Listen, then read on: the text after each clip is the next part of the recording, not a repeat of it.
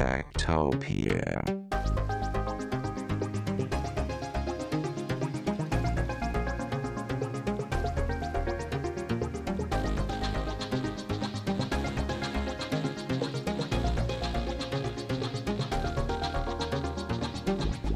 Tektopia er en podcast om mennesker og deres teknologi, udgivet af Ingeniørforeningen Ida i samarbejde med Teknologiens Mediehus og støttet af Ida Forsikring, Innovation Center Danmark, DK Hostmaster og Messecenter Hernings konferencer, EUT, HI og Automatikmessen. Mit navn er Henrik Føns, og det er mig, der bestemmer i Tektopia. Techtopia.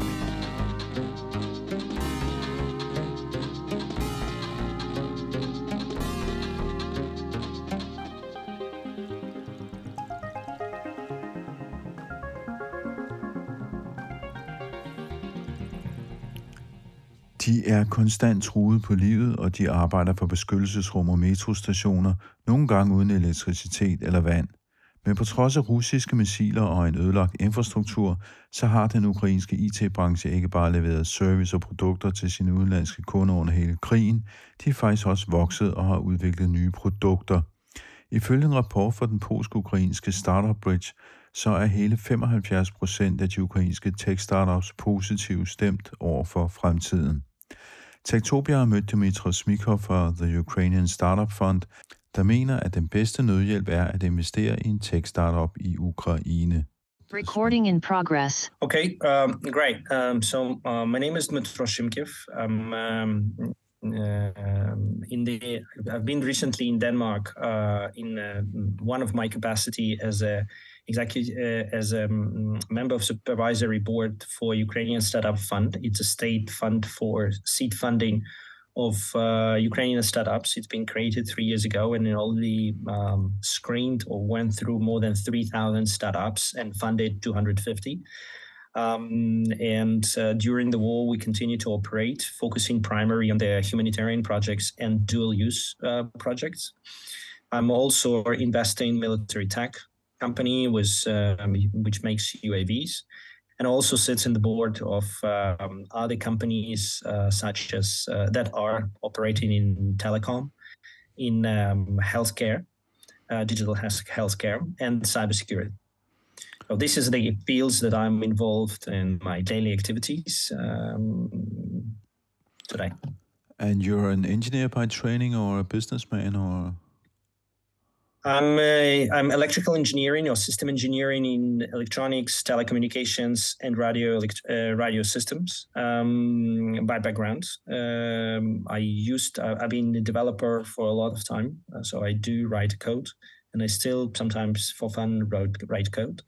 Um, I've been um, ex. I, have been I've been a CEO of Microsoft in Ukraine. I was also a deputy chief of staff to the president of Ukraine after the Revolution of Dignity, and executive chairman of the biggest pharmaceutical company in Ukraine, Darnitsa. So, um, um, a pretty diverse background. Um, but there's a great thing that connects me back to Denmark is that uh, my programming career or business career started with Denmark. Um, it was Alta and Alta Copenhagen with our first office on uh, Nyhavn. Um, uh, back then, uh, winning the Gazelle Prize uh, for Øresund region. I'm a little bit surprised that you represent a, a startup association. I mean, eh, do do you still build startups in a, in a country which has been invaded? Uh, exactly. Uh, you know, the startup community is one of the backbone today of, of many projects that are working with the Ukrainian military. Um, they range from um, the rest fields. Um, we, we can talk like one of the biggest is U- construction of UAVs for dro- drones for different use purposes. Um, and we need many drones for both for reconnaissance or loitering ammunition or other capabilities which are critical on the battlefield. Um, but there's it goes into also projects like demining, uh, projects like detection of the rockets and helping our, our uh, anti-defend, uh, anti-aircraft uh, and anti-rocket systems to defend um, civil cities from the brutal attacks of Russians. Um, so there's multiple area. The same goes to the intelligence and cyber intelligence. All this, what I'm mentioning today, actually been happening and continue to be uh, developed in Ukraine even during the war. But on top of that, one of the number which I want your uh, listeners uh, to hear is that during the war, the outsourcing business in Ukraine grew 10% year over year in US dollars. What is and and this is a big, huge thank you to all the customers that continue to work with Ukrainian developers um, uh, and, and and Ukrainians deliver services from bomb shelters. I know companies that have been doing builds and deployment of the solution right the from the you know the sirens, and customers were not even aware that this was happening, and the work was done in the best and highest quality because Ukrainian developers want, are committed to their customers with the quality they can deliver uh, in very challenging conditions. So that's uh, that's that's exciting when you see this happening. Uh, and the uh, people create companies, people create uh, businesses looking into the global opportunities, and we as a foundation, uh, as a fund that been created by the government, continue to to support that initiative. we have accelerators going on. Um, we have our Ukrainians that participated in various fairs presenting their solution. The last was Web Summit in uh, Lisbon, and uh, other events were um, as well as um, Consumer Electronics Show in Las Vegas. Uh, all this uh, we support where Ukrainian companies, Ukrainian startups continue to demonstrate their resilience in the given situation. So, so, as I understand it, the uh, Ukrainian IT sector has been growing during the war, actually. True. How, yes. How, how, how, do you actually function with blackouts and uh, bombings and? Uh, so uh, first, uh, well, when there is blackouts, um, well, some places you have generators. When the blackouts, it, the, the the systems um, they basically uh, part of the so the way how it works. Let's make it a simple example. So you work at home or you work in the cafeteria, and then suddenly there is a blackout or there is a plant switching off. You get into the car or get into the, the train, um, you know, metro, and you go to another place which has electricity, and you continue working there. And then um, uh, people board electricity, you know, generators, um, power banks, and etc. So you can you have a capability to continue your work and development. Uh, Starlink being actively used in the different facilities. Um, one of the popular places where people go is also gas station because they happen to be equipped with the generation generators as well as connectivity. So and you can also get some food. Uh, so as a result, they become a kind of hubs uh, for many people to to operate and uh, uh actually working the current situation is actually a great example of Ukrainian resilience. Um, yeah, we know it, at the beginning it was very difficult, but we gradually used to it. So we know how to handle the situation even with the blackouts. So you're both building software and hardware and doing uh, services uh, online for, for companies all over the world, although you're yes. at war. Yes, that's that's uh, that's reality, it, and it's and that's huge uh, thank you for everybody who sits um, in different companies different capacities enabling you know economy because functioning economy is very critical uh, even during the war because it's, it's people get employment people get paid people can if people get paid they can spend their money for food and groceries which also creates um, a chain where people get get income and the economy is working. At the same time ukrainian continue to donate and support the ukrainian military uh, people who displaced people you know people who are on the on the on the territories where there is an active uh, war engagement taking place um, or combat uh, taking place. So this is all happening as we speak. Um, and we continue during that time, look into the future, support our military forces, um, invest in, in our economy, because this is our country. That's, that's who we are. På et ret tidligt tidspunkt af krigen, der stillede Elon Musk, den amerikanske milliardær, sin teknologi Starlink til rådighed for Ukraine ganske gratis. Starlink er internet via satellitter, det vil sige, at man har en sådan en satellit-tallerken stående, og så kan man øh, køre internet via nogle satellitter med den.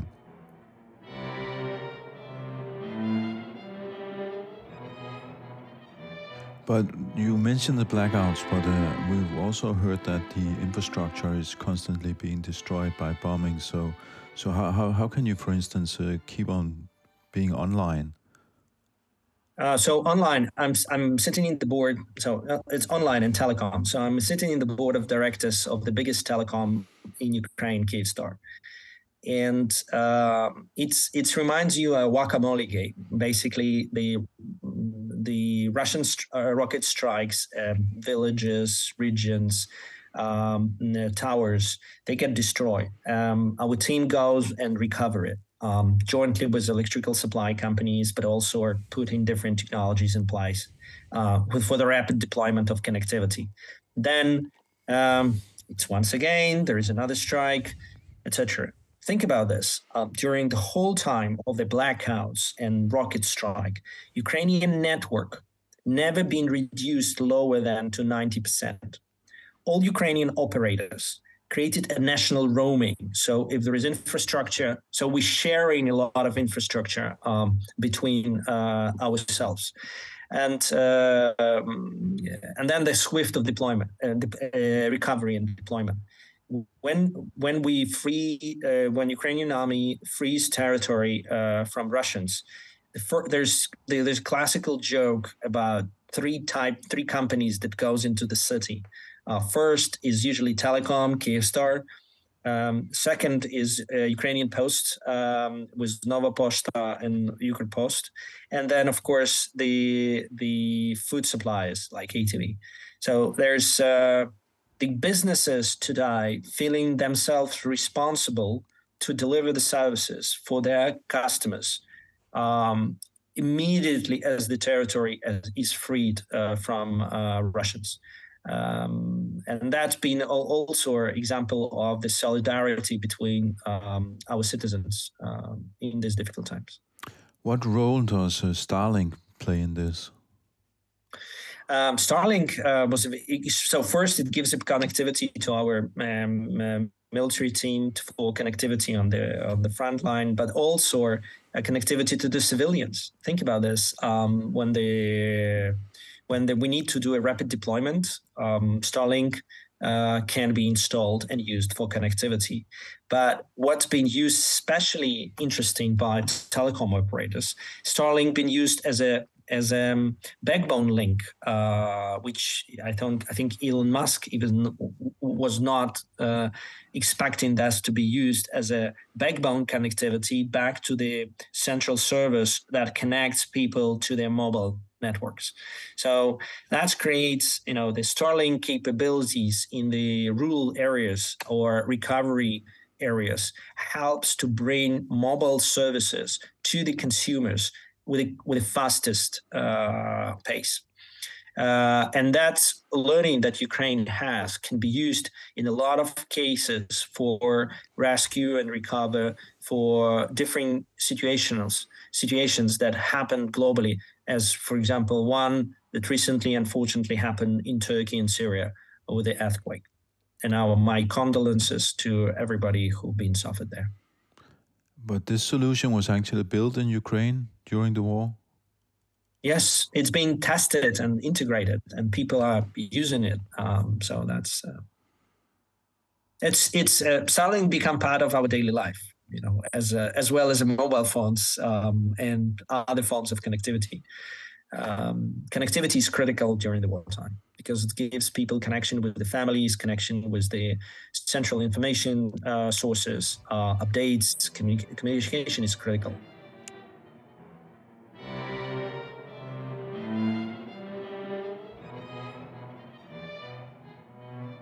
Den ukrainske tech-sektor har i mange år været underleverandør af software og services til mange andre lande i verden, og under hele krigen er det blevet ved. Og det er de fortsat med at være under hele krigen, ovenikøbet med pæne vækstrater.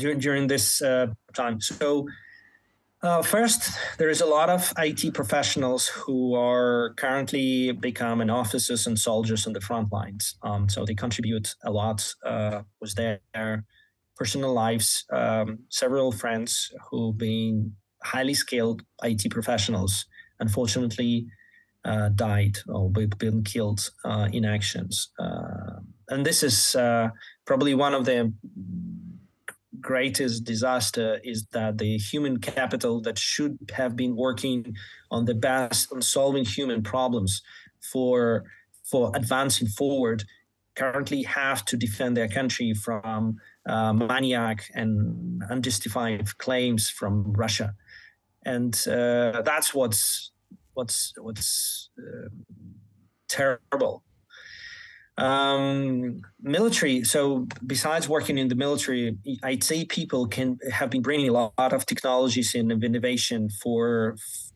for the needs of the military or defense. Oh, one of the examples, just give you a perspective, is uh, Ukraine, several Ukrainian startups, uh, very creative, uh, looked at the capabilities to use um, an array of um, uh, microphones uh, that could detect uh, different sounds. And uh, using this array of detections, uh, they've been able to construct a system that could, using artificial intelligence, would detect the engines of different rockets when they were approaching Ukraine, um, Ukrainian villages or cities um, after they've been launched. That technology, together with other innovations that have been introduced by Ukrainian startups, actually, uh, or and engineers, um, helping to increase uh, uh, capacity of our defense uh, highly. You know, if you look at the beginning of the war, we have a very, you know, around 30, uh, 30 40 uh, percent of uh, catching rockets. Today we are up to 80, 90. And that's an amazing result because the the, the, the technology helping us uh, to achieve it. Um, the same goes with the, with the, technology which is used by artillery, the technology which is used by the um, uh, situational awareness.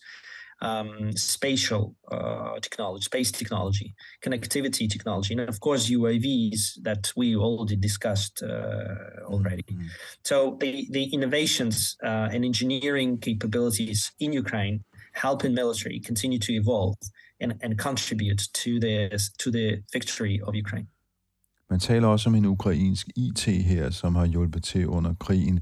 Og her er altså tale om civile IT-folk, der har hjulpet militæret med at udvikle services og produkter til brug i krigsførelsen og forsvaret.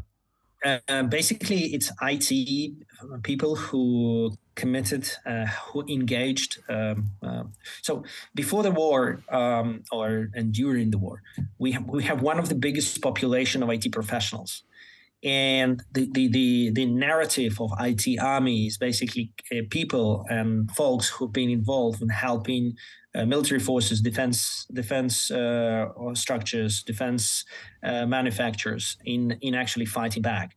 One of the examples of the strong IT army is our cyber folks. So cybersecurity uh, in Ukraine during the war uh, transformed not only uh, from the being uh, defensive, having defensive capabilities, but also having offensive capabilities.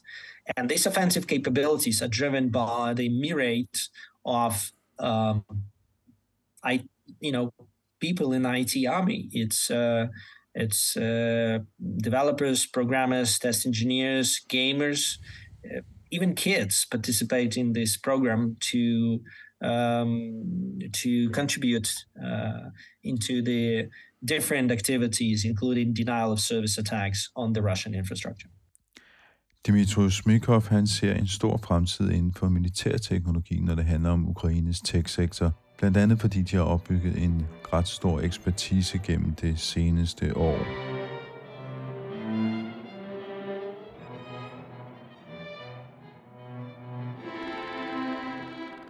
In the future, when the war is over, what, what do you hope that the uh, Ukrainian IT sector will be capable of doing? Uh, I want to remind everyone is that all famous technology that we are very proud today as a society, internet, uh, GPS, um, and, and GSM, Uh, all this being originally developed during by military. Uh, uh, a lot of technologies being developed in the military field, and then they've been gradually exploded into the civil space.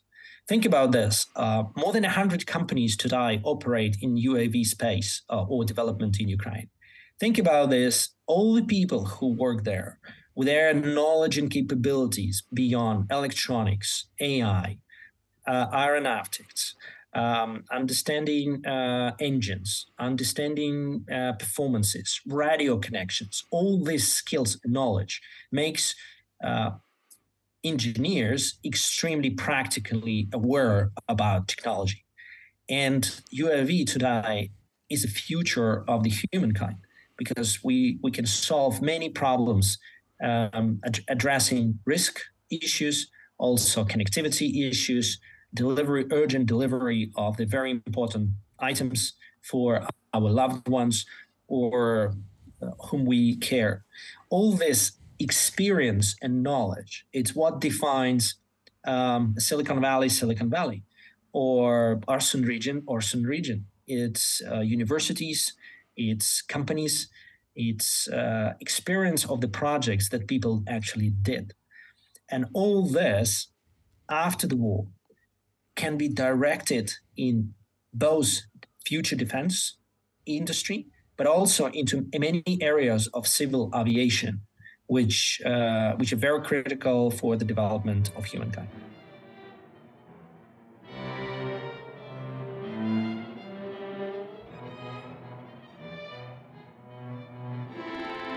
Ukraine har længe været frontløber på digitalisering. Allerede inden krigens start, der havde de godt i gang i det projekt, de kalder for DIA, d -I -A.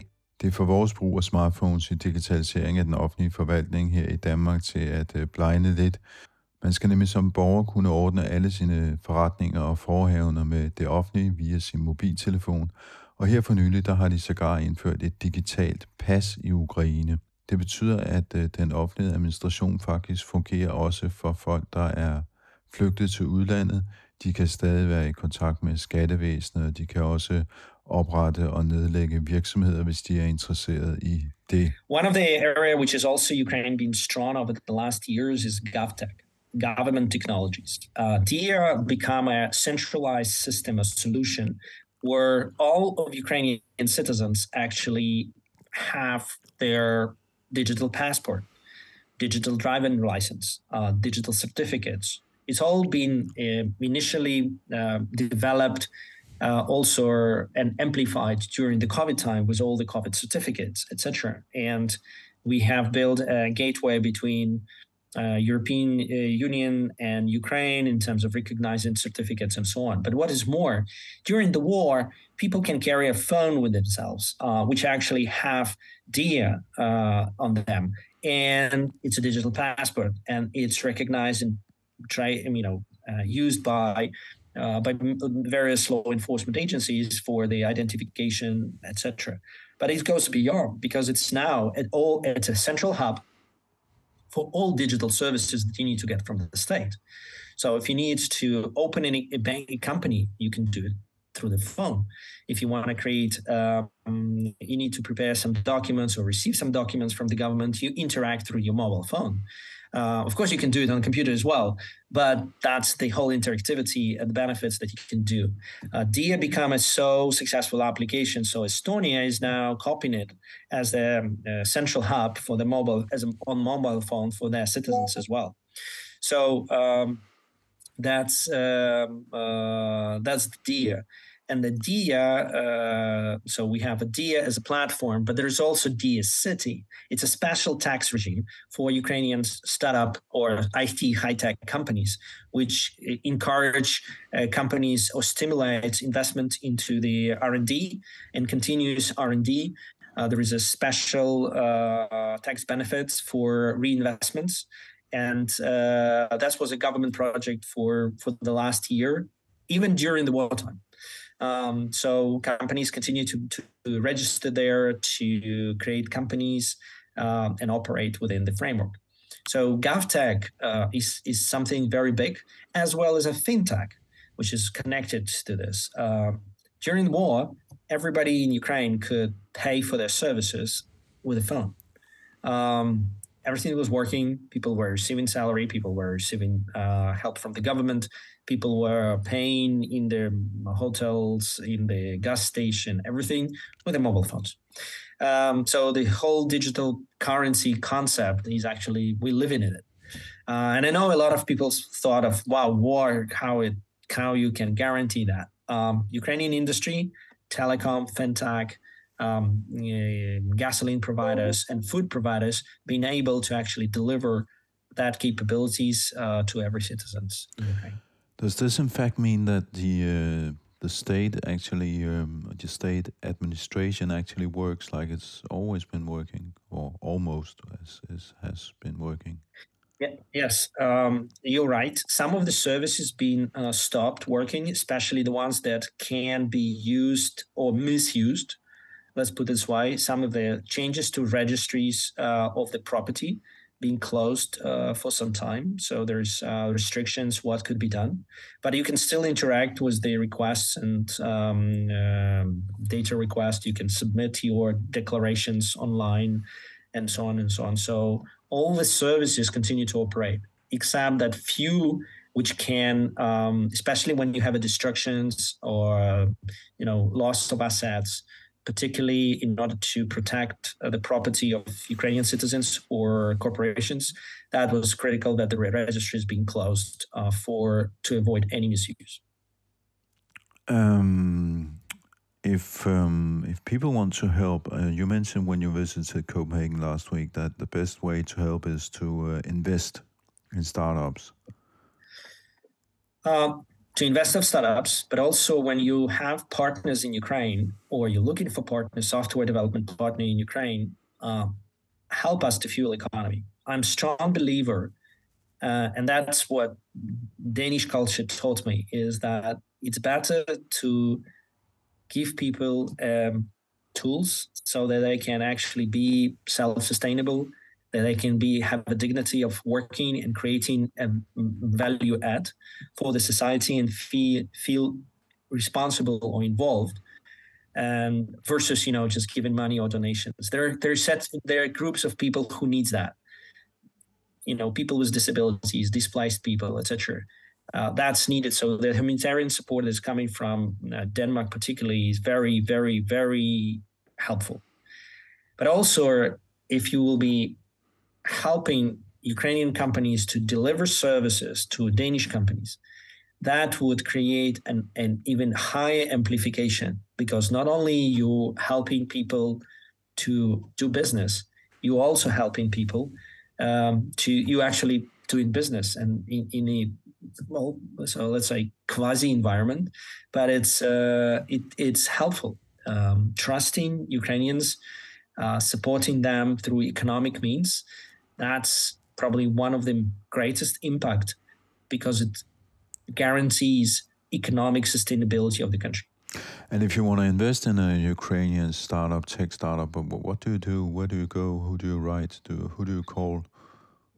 So, if there is an interest in Ukrainian high tech industry or mill tech industry, um, you can reach us on USF, uh, Ukrainian Startup Fund, uh, where you can um, connect to us. There's email there, and we will try to connect you to different groups of startups that are uh, that, that, we are aware of, but also there is several private, uh, several venture funds that continue to operate in Ukraine. There is uh, um, various uh, projects that are going on. We uh, hope that Ministry of Digital, the Ministry of Digital Transformation, will uh, will be launching a platform where you can actually see many of Ukrainian startups um, as a platform, uh, and it's I know that this is uh, currently under development to be released soon, so that people can see different startups where they where they would like to contribute. Um, the the there is no central place where you can come and see things everything today, but Ministry of Digital Transformation working on it. Um, from uh, if there is any any interest on on particular startups, USF or Ukrainian Startup Fund will be open and ready to help investors to find uh, and partner uh, in Ukraine. Ja, som sagt, Dimitri Smikov han siger, at Det bedste, man kan gøre, hvis man vil hjælpe Ukraine, det er at investere i en tech-startup. Det var så en positiv historie på baggrund af en tragisk udvikling i Ukraine.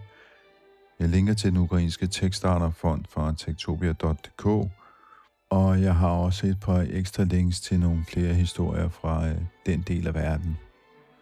Du har lyttet til Tektopia, vi udkommer hver mandag. Du kan finde ældre podcast på tektopia.dk, og du kan også skrive til mig på henriksnabelag.tektopia.dk. Du kan følge os på Instagram og på Twitter, der hedder vi snabelagtektopia.dk. Du kan deltage i teknologidiskussionen i vores Facebook-gruppe, den hedder Tektopia Backstage. Vi har også en gruppe på øh, LinkedIn, og så har vi et nyhedsbrev, der udkommer hver 14. dag. Det finder du på tektopia.dk. Tektopia bliver produceret af mig, jeg hedder Henrik Føns, og jeg får hjælp af Mikkel Berggren Nielsen. På genhør i næste uge. Tektopia.